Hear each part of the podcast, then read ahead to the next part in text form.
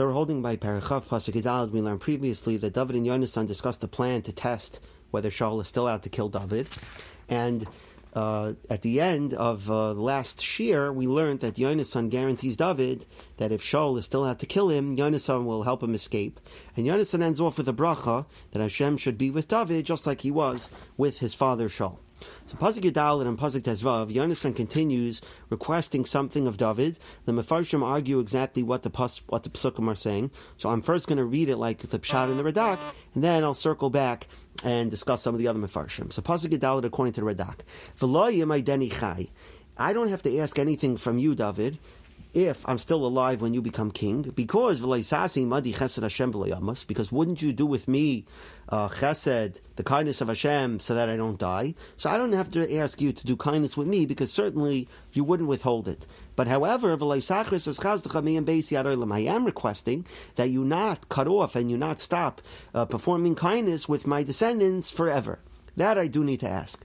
Not even when Hashem cuts off David's enemies, which means your enemies, when your enemies are cut down, you still continue to do kindness with my descendants, when the enemies are cut off from the face of the earth. So according to Radak, Yonasan is basically saying that you, I don't have to ask any kindness on my own behalf, but I do have to ask kindness on behalf of my descendants. Now Rashi argues, Rashi understands that even the first pasuk Gedalit is a request of Yonasan, that Yonasan is saying that even while I'm alive, please do chesed with me so that I don't die.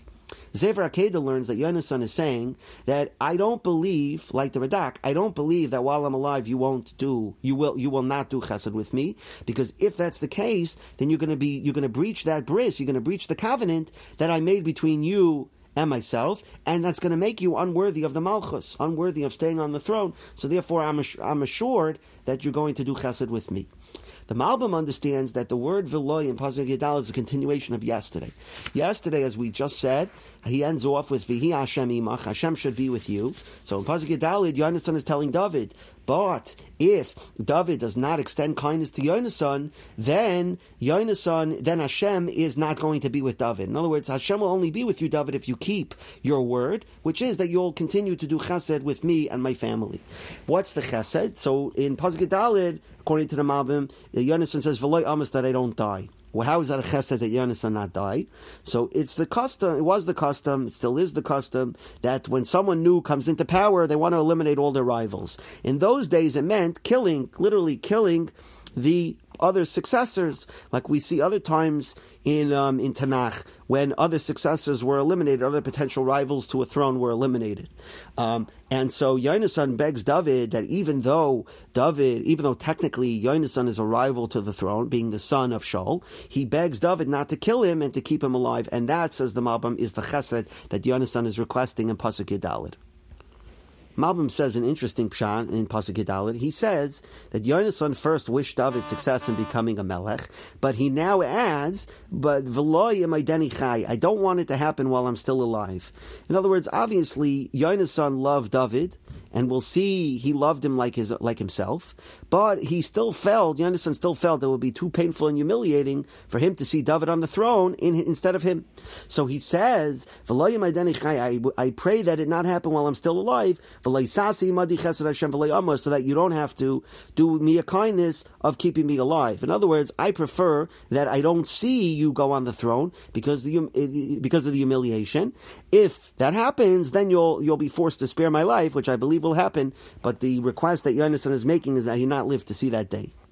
Now the Mishpat Yisrael says an interesting thing, is that we see here that tzaddikim like Yonasan are able to perceive the future even though it might be very hard to see right now. Because look at their positions. David right now is considered a rebel, he's considered a Myrid B'malchus, he has no army, he has no throne. He has no people, uh, a tremendous amount of people backing him.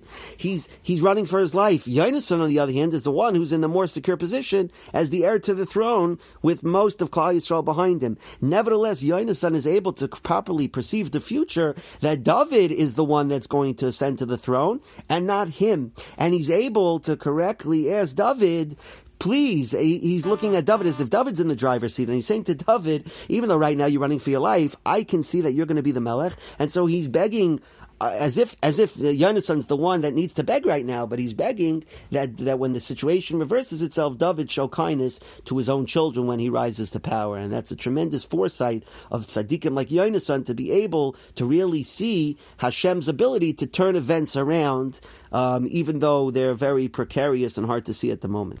Now, why does Yonasan call it a Chesed Hashem? So, according to the Radak, since Yonasan and David had incorporated Hashem in their bris as a witness because they called it a bris Hashem, so therefore keeping the bris would be a, considered doing a Chesed to Hashem. The Seifrim says that the reason why it's called a Chesed Hashem is because Yonasan was saying there would be a tremendous Chesed on David's part if he forgets all of the evil that Shaul did to him and instead treats Shaul's descendants, including Yonasan, with Rachmanas. This Rachmanis of David is similar to Hashem's kindness. Why? Because just like a human being, we can't properly thank Hashem for all the chesed that he does to us. So too, Yonason is saying that if David forgets and forgives the slights that Shaul is showing him, and he do, instead does kindness to Shaul's descendants, they too will not be able to properly repay him, just like the chesed that Hashem does. That's why he calls it a chesed Hashem. Now, in Pasuk Tezvav, when Yonason asks that David not stop doing kindness with his descendants, so Yonason is, is, is saying, David, not even when Hashem eliminates your enemies, which includes Shaul's own family among them. In other words, Yonason understood that Shaul's family some of them at least are going to be eliminated and pushed out of the way. Nevertheless, Yonason is saying that David, whichever descendants remain, David shows kindness to them. Now, Yonason spoke with Lashon, with Ruach Hakodesh without even possibly realizing it, because we do see a future Maisa in Shmuel Bay's Perachaf Aleph, where uh, David is um, the Gevonim are forcing David to deliver some of Shaul's descendants into their hands to be hanged, and David at that time has Rachmanas on Mephibosheth, Yonason's child, because of this shvua that Yonason made him make right now. So again, a ruach hakodesh on Yonason's part uh, without realizing it.